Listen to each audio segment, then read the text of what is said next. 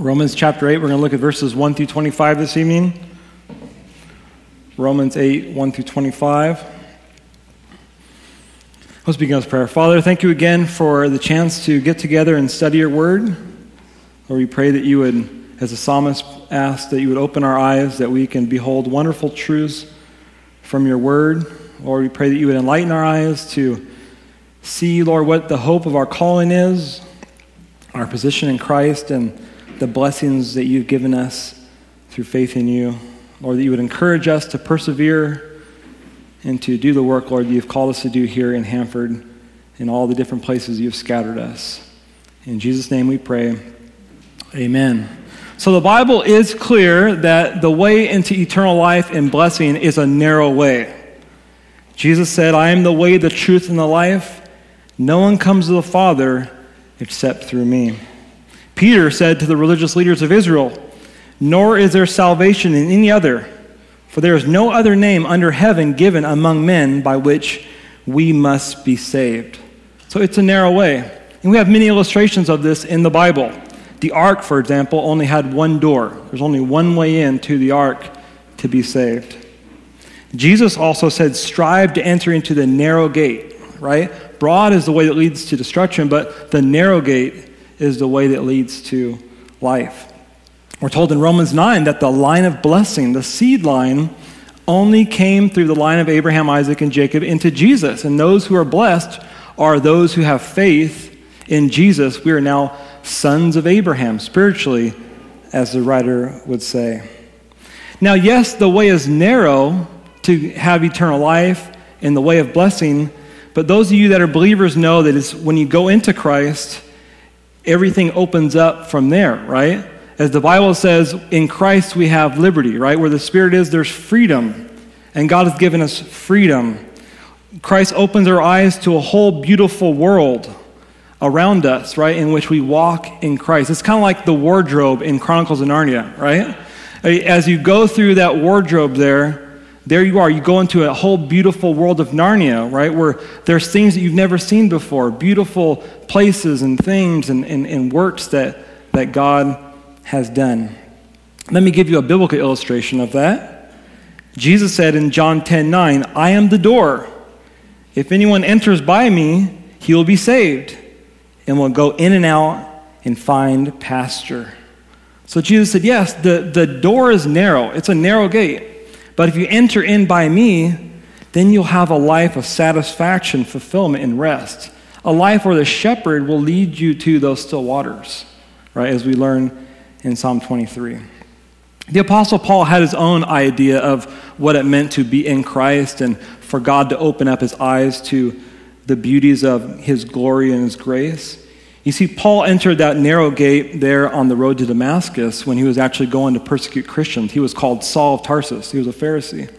And the Lord met him there on that road, and God changed his life. And God opened his spiritually blind eyes to see the believer's position in Christ. When you read Paul's writing, especially in Ephesians, you see him use the phrase in Christ, in him, in Christ. It means that's describing our position. That's how God sees us. He sees us in Christ. And Paul opens up our eyes to all the blessings that we have in Christ. They're called positional blessings. Over and over and over. To just summarize them, Paul says, You have been blessed with all spiritual blessings in the heavenly places. Describe that. It's all spiritual blessings. There's so many we can't even name them all. Now, Paul in the book of Romans, here in chapter 8, describes some of these blessings that we have in Christ. And he can really summarize it by the word freedom. Where the Spirit is, there's freedom. God has given us freedom. We have freedom from condemnation. We have freedom from the power of sin. We have freedom from fear. And we have freedom from hopelessness. And in Romans 8, 1 through 25, that's what Paul expounds on for us. He opens our eyes to the beauties and the glory that we have through our faith in Christ. So let's begin in verse 1 by seeing that there's freedom from condemnation. Therefore, there is therefore no condemnation to those who are in Christ Jesus, who do not walk according to the flesh, but according to the Spirit. So the word therefore, it's, it's an important word. It's telling us that we need to apply and to look back on what he just said. You see, in chapters 5 through 7, Paul taught us that God freed us from our condemnation. We were once under condemnation, Romans 5:18 uh, 5:16 says. It says therefore as to one man's offense judgment came to all men, resulting in condemnation. Even so through one man's righteous act the free gift came to all men, resulting in justification of life. You see that one man was Adam. And when Adam sinned in the garden, sin came into the entire line of men. Therefore, all men are born with sin, with an inherited sin nature, and we also have sin imputed to our account. But through faith in Christ, God removes that condemnation. And He can remove it because of the work that Christ did on the cross. Through Christ's work on the cross, we can have justification. The word justification means basically to be innocent of all charges. It means to be declared righteous in God's sight by the judge himself. And God can do that, not that he compromises his justice in any way, but he can do that because when Christ died on the cross, God took the sins of the world and placed them on Christ. And so now, when we believe in Christ, he can take Christ's righteousness and give it to us. And in 2 Corinthians 5, Paul described that. He says, He who knew no sin became sin for us, right? That we can be righteous in God. So we have righteousness in Christ. So there is no more condemnation.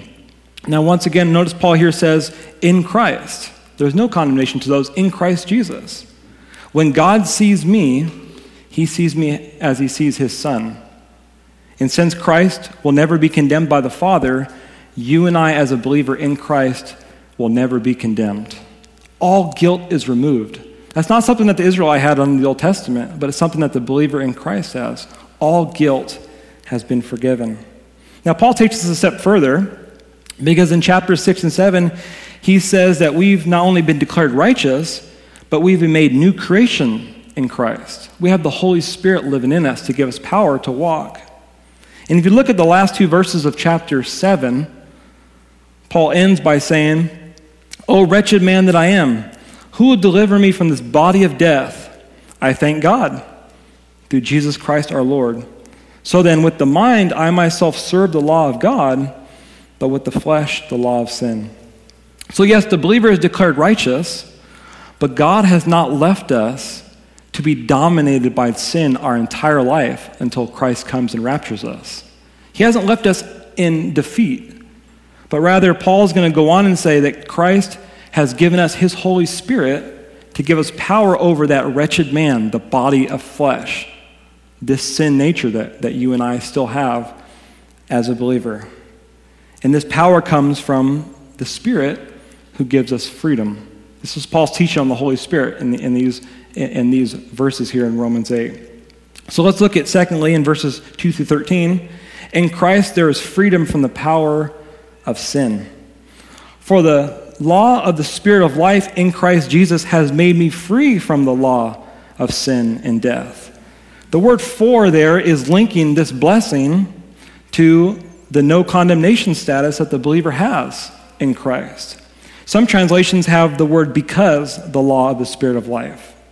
You see, the law here is referring to an operating principle, it's referring to a power. And the operating principle of the law of sin and death dwells within our human body, our unredeemed human body. You see, the moment you believed in Christ, the Bible says you became born again, which means your spirit, which was dead, became alive again. So now you're a new creation in Christ. You have a new desire, a new hope, a new power but you realize after you walk with Christ, like you're not sinless, right? You still have temptations, you still have things, you still have behaviors that you need to check. Well, that's called your flesh. It's the law of sin, the principle of sin that dwells within this unredeemed human body. You see, your spirit is redeemed, but verse 23, if you look at that, says our body still needs redemption. And that's not going to happen until the rapture. Until your body is redeemed, you're going to have a flesh, and you have the Spirit. And Paul says these two are contrary to one another in, Roman, in Galatians 5. They often are at war with one another. But Paul says, good news, God has given you a higher law than the flesh. Yes, there is a principle of sin that dwells in our human body, yes.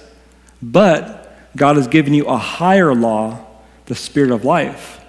And the Spirit of life gives you power over that flesh that we have, that, that sin that we have. Sometimes it's described as a bird. Yes, there is the law of gravity, but the life in a bird gives it the ability to overcome the law of gravity, right? Even so, the Spirit within us gives us power over this flesh that you and I have. So Paul says, Oh, wretched man I am, who will deliver me from this body of death?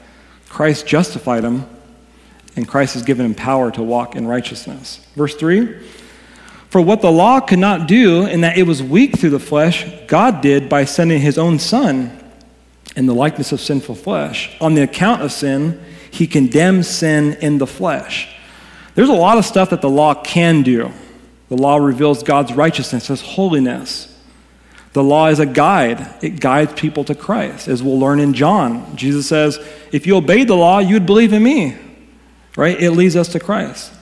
The law also points out a person's sin because the law requires perfection. And since nobody can keep the law perfectly, it shows us that we have sin and we, we need a Savior. Now, what the law, uh, you know, the law can do things, but there's something that the law cannot do. And Paul says what the law cannot do is give a person power over their sinful flesh. The law was weak or ineffective in regard to your flesh. You see, the law commanded the Israelite, Be holy, for I am holy. The law commanded the Israelite, Love God with all your heart, soul, strength, and mind. These are good commands, teaches us about God. But the law never provided the indwelling Holy Spirit for an Israelite to actually keep those laws. And because of that, Paul called it a ministry of condemnation in 2 Corinthians, a ministry of death. It showed them that they were dead in sin. And Romans, said, in Romans 7, Paul said, The more I tried to keep the law, the more I realized how dead I really was and how much I needed a, a Savior. But God didn't give us a list of rules to follow and to be saved. God dealt with the problem of sin once and for all by sending Christ. God sent Christ in the likeness of sinful flesh. Notice that. Jesus was fully human, but yet without sin. He was man just like us, but, but he had no sin in the likeness of sinful flesh. Jesus came on the account of sin. That is, Jesus dealt with the problem of sin once and for all. He condemned sin in the flesh, which means he passed a judicial sentence on it. Jesus took our place and took our punishment, our condemnation as our sacrifice, so we can receive his righteousness. Look at verse 4 that the righteous requirement of the law might be fulfilled in us who do not walk according to the flesh, but according to the Spirit. So the righteous requirement of the law is perfection. Jesus in Matthew 5 said, Be perfect as your Father in heaven is perfect. God can have no other, right? But through faith in Christ, the believer has received God's righteousness in us. He gives it to us by faith in Jesus. Here's what David Guzik says, Calvary pastor, comment on these verses. He says, Jesus fulfilled the righteous requirement of the law, and because we are in Christ, we fulfill the law. The law is fulfilled in us in regard to obedience, because Jesus' righteousness stands for ours. The law is fulfilled in us in regard to punishment, because any punishment demanded by the law was poured out upon Jesus. Paul does not say that, we fulfill the righteous requirement of the law. He carefully says that the righteous requirement of the law is fulfilled in us. It isn't fulfilled by us, but in us. Simply put, Jesus is our substitute. Jesus was treated as a sinner so we can be treated as righteous. That's what God did for us. And because of that, God can justify us, declare us righteous. But not only that, God can give us His Holy Spirit and cause us to be born again. Based upon the righteousness that God gives us, God has also given us His Holy Spirit, which is why at the end of this verse, He says, Who do not walk according to the flesh, but according to the Spirit.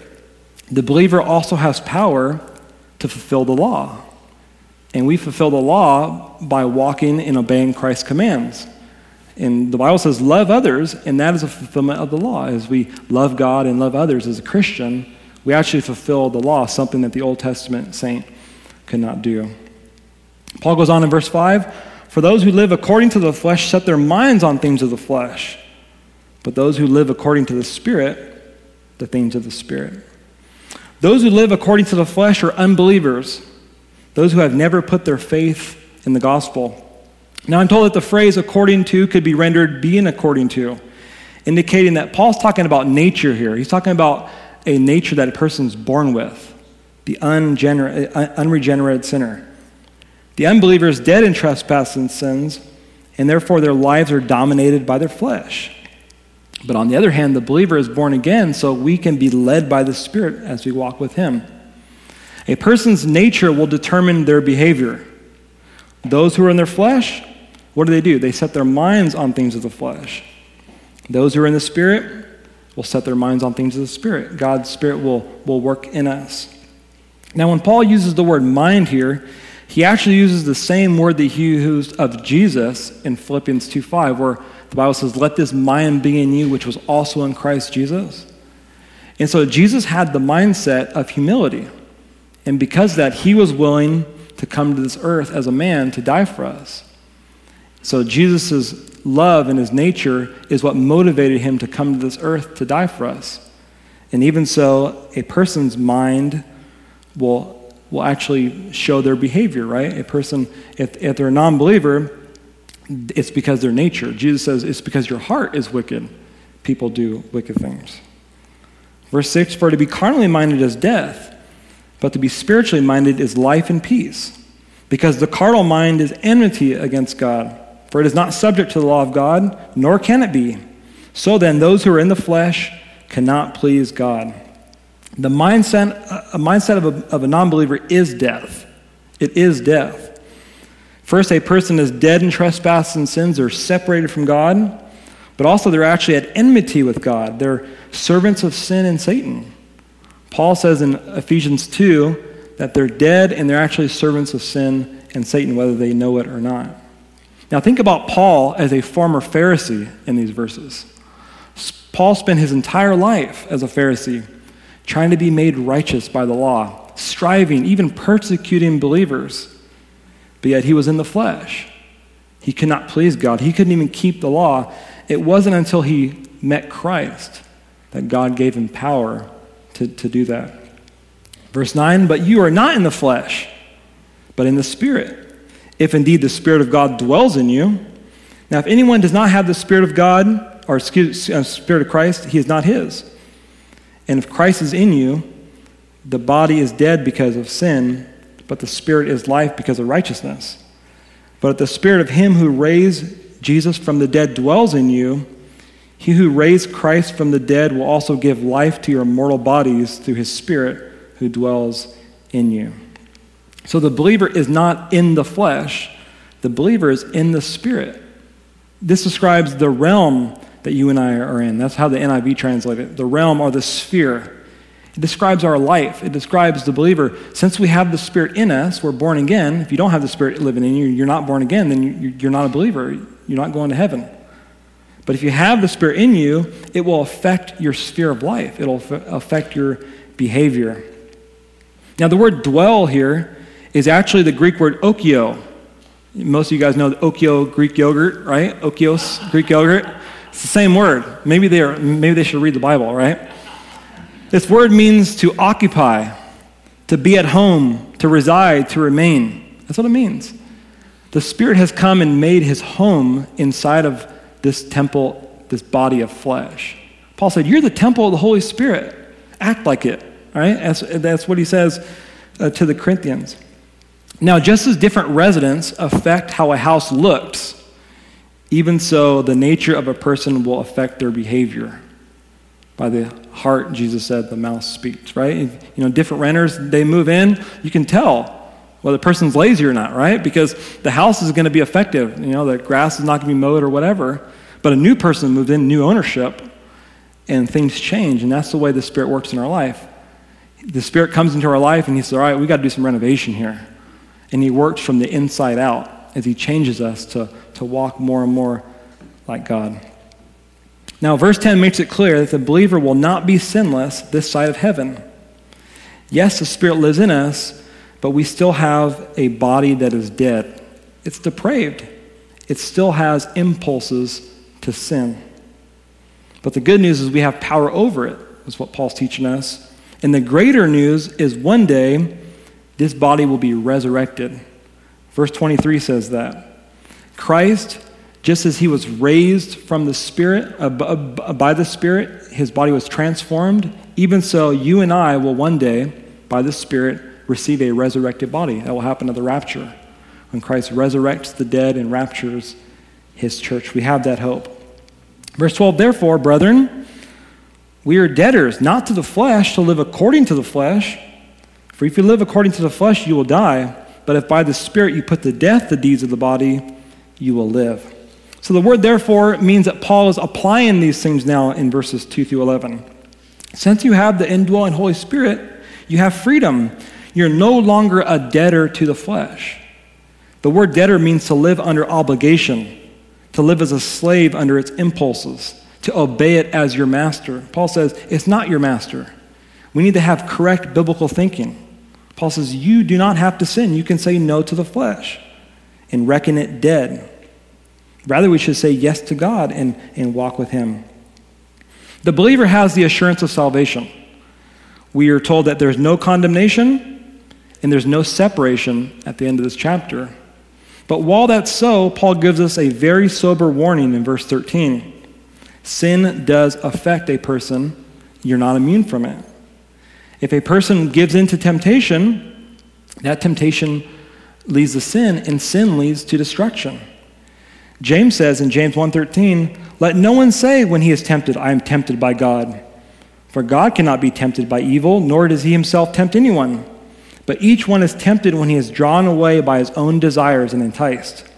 Then when the desire has conceived, it gives birth to sin, and sin when it's full grown brings forth death." It's very clear. Temptation is not from God. We live, we live in a fallen world. We have still a fallen flesh. And we have an enemy. And he wants to tempt. And he wants to lure people away. That temptation is not sin. It's sin when you give into it and you bite. It's like a lure. And once that sin takes root, it can ensnare. And if it's not checked or rooted out, it can actually get a foothold and lead to death. Destruction of your family, of your, of your walk with the Lord, sometimes leading even to physical death as a discipline. Now, third, in verses 14 through 18, we see in Christ there's freedom from fear. Verse 14, for as many as are led by the Spirit of God, these are sons of God. Paul says the Spirit also gives us evidence of our adoption. The evidence comes from his leading in our life. And this leading is really working, referring to that general work of the Spirit in our life. Theologically, it's called sanctification, right? When the Holy Spirit comes in your life, He starts to change you. He makes you more like Christ day by day. He gives you a desire to obey God and a hatred of sin. And Paul says if this is characteristic of your life, if you want to obey God, if you want, to, if you hate sin, Paul says, well then you're a child of God. It means the Spirit's leading you. He's changing you day by day. And if he's leading you, well, then that means that you're a son. Now, the word son is a technical and cultural word, and, it applies to both men and women, just as men are called the bride of Christ. Sometimes people say, son, son, I'm not a son, I'm a daughter. Well, men are also the bride of Christ. And so Paul's using a technical word here. And son refers to sonship. And sonship was an important concept in the Jewish and Roman culture. You see, the son, the adult son, received privileges that others did not have. The son can enjoy the father's estate, and he, and he can actually receive the father's inheritance one day. Even so, God has a firstborn son, Christ. Doesn't mean he was created, but it means he's first in preeminence. He is God's only begotten son. And he had the blessings of the Father, and he's heir to the Father's kingdom. And we're told that in Psalm 2. But not only does God have his only begotten Son, God has chosen to adopt children through Christ, as we're told in Ephesians. He has adopted you and I through faith in Jesus. And the concept of adoption was important to the Romans because it was um, you know, a cultural thing in the Roman Empire. Caesar Augustus Octavian was actually adopted by Julius Caesar as an adult and was given the right to be the next ruler of Rome. And so when Paul talked about adoption, the Romans understood what he was talking about. It was to receive this blessing as a mature adult to receive an inheritance. Now, here's a couple facts about Roman adoption. Once adopted, a person was officially transferred from his old family to his new family. His physical father, his slave master, had no rights over him whatsoever. He was now under the control of his new father. The old life of the son was also wiped out. All legal debts were even forgiven. The adopted person was regarded as a new person and the actual son of the father bearing the father's name. The adopted son became an heir, and if there was a natural born son, he became the joint heir with that natural born son. You see what Paul's communicating here to you and I. Through the Spirit living in us, he has testified that you and I are sons. We have freedom from sin and Satan, who once controlled us. Through Christ, we're set free. All of our debts have been forgiven. We've been given a new nature and a new name. We have a close relationship with the Father, and we have a future inheritance that we look forward to of glory. But it also speaks of intimacy and freedom from fear. Look at verse 15. For you did not receive the spirit of bondage again to fear, but you received the spirit of adoption by whom we cry out, Abba, Father. So Paul gets into the household now, this Roman household. And he said, Think about it. If you're a son, think about the difference between a Roman slave and a son. You see, the Roman slave, he had no rights, he had no freedom from fear. His life was based upon his works, he had no security. His life was one of bondage. But the son, on the other hand, was different. He had intimacy with the Father, he had security, he had a life of hope with the Father. And that's what you and I are in Christ. Paul says, when you received the Holy Spirit, you didn't receive a spirit of fear, worried about God condemning you. You received sonship, that God has placed you in his own household and loves you. We can even use the term Abba Father. This is what Jesus used in Mark 14:36. Jesus prayed out, Abba Father. We can use that same term that Jesus used for his Father. That's how much God loves us and what Christ has done for us as he brought us into this faith. Verse 16, but the Spirit Himself bears witness with our spirit that we are children of God. In the Old Testament, a truth was established by the mouth of two or three witnesses. And Paul says, I have two witnesses for you here. You have the Holy Spirit living in you, and you have your regenerated human spirit. So you have the Holy Spirit and your human spirit, and they're testifying to you that you are a child of God. Now, this word, children of God, is a different word than the word son. The word son means to be adopted. But children of God means that God has actually made you his actual son. It means a born one. So God has placed his nature in you. And so, yes, God legally has adopted us, but he's made us his actual children by placing his Holy Spirit in us. Peter says we're partakers of the divine nature. We're not gods by any means, right? But we are children of God in the sense that he has placed his Holy Spirit in us because he loved us so much we now bear that family that family likeness, right? And tell whose father we have, right? Type of thing. As we walk, we walk in love, we walk in truth, we walk in light, just as the Father is. Verse 17, it gets better. And if children, then heirs, heirs of God, and joint heirs with Christ, if indeed we suffer with him, that we may also be glorified together. Jesus, God's only begotten Son, is an heir. He will inherit the kingdoms of this earth. He will come back and rule and reign in the millennial kingdom for a thousand years. But the church of Laodicea, those who overcame, were also promised by Jesus in Revelation 3:21, "To him who overcomes, I will grant to sit with me on my throne, as I also overcame and sat down with my Father on his throne." Jesus said, "I overcame, and the Father has granted me the right to sit on his throne, and those who have overcome, those who believe in me, I will grant the right to sit with me on my throne. So we are joint heirs with Christ. We are going to rule and reign in this thousand year kingdom that's coming up in Revelation 20. We have been given an inheritance, and Peter says it's reserved in heaven for you, and you're kept by the power of God as the lights flicker a little bit. So it's just a sign there, type thing. So, no, that, that's what, it's what God has done. So, fourth, in verses 18 through 25, Christ has given us freedom from hopelessness. For I consider that the sufferings of this present time are not worthy to be compared with the glory which shall be revealed in us. So we have the Spirit living in us. We have an awesome hope. But Peter, or excuse me, Paul said at the end of verse 17, if we suffer with him, this life will consist of suffering as we live in this church age. But you and I can have the grace and the hope in our suffering as we look forward to our future inheritance. Paul had suffering like you read about. I mean, you know, and you can actually read about it in 2 Corinthians 11 and 12. They were serious, but he was able to put them into perspective by considering them in light of God's glory that's going to be revealed in us. He says, When I consider the suffering on one hand and what the future holds for me on the other, they're not even worthy to be compared. That's an accounting term. Can't even compare them. There's no comparison.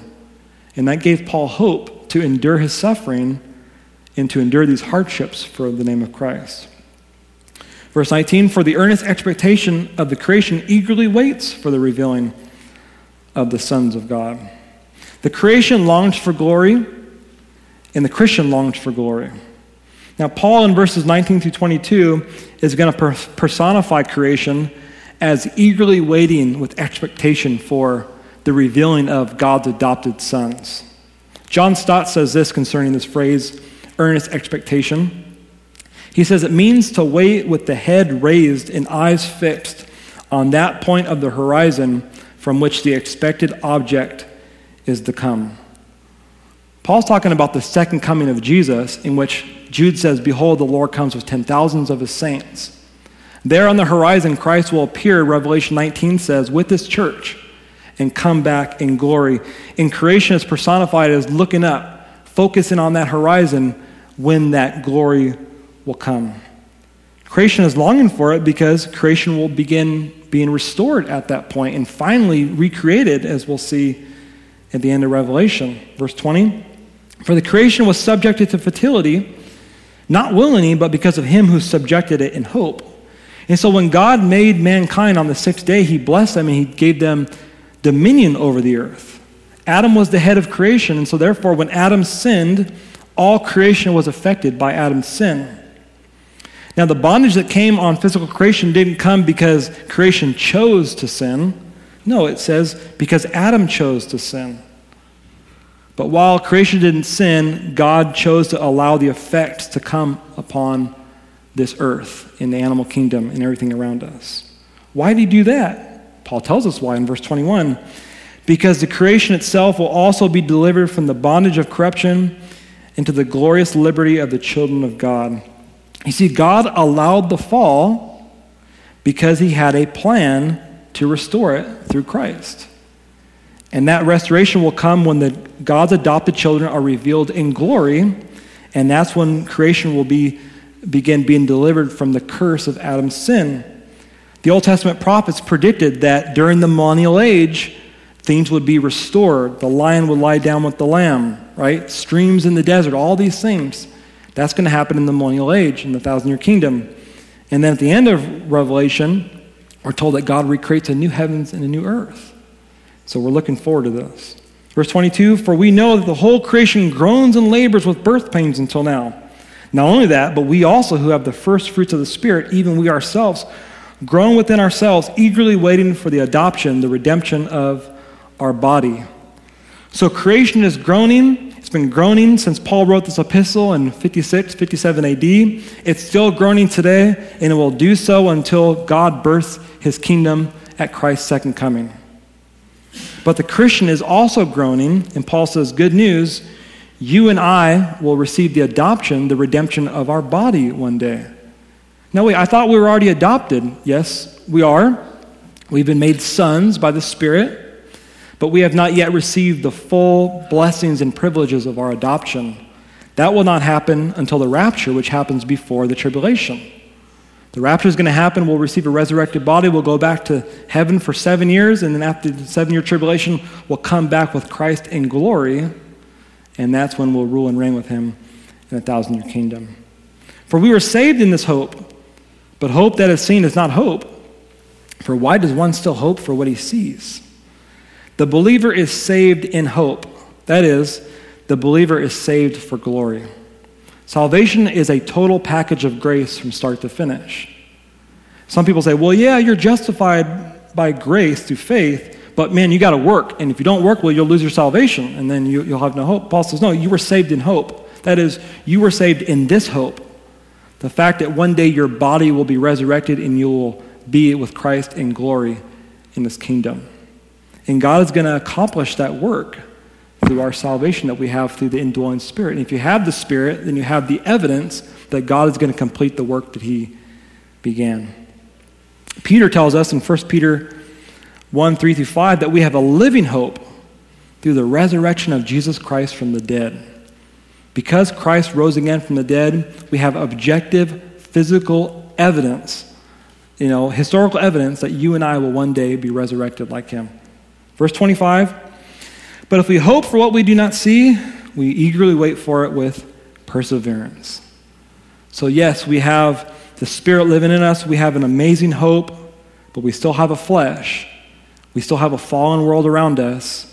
We still have suffering in this creation as it experiences the fall and the curses of Adam's sin. But Paul says we can eagerly wait for it with perseverance. Perseverance is the word that means to patiently endure under or in your circumstances. And just like Paul, who was given grace to endure, you and I have been given grace to endure, to walk in this hope. And so you and I are in Christ. This life was a narrow way that we entered, it was through the gospel and the gospel alone. But as soon as we entered in, God has opened up our eyes as we walk with Him through His Word and by His Holy Spirit to see these blessings that we have. So look at your life as a discovery. Every day, God wants to spend time with you in His Word. God wants to walk with you, and He wants to open your eyes more and more to show you the glories that He has for you. And when Paul in Ephesians talked about all of our blessings, he then prayed that the believers would, their eyes would be enlightened they would know the hope of their calling in the Lord.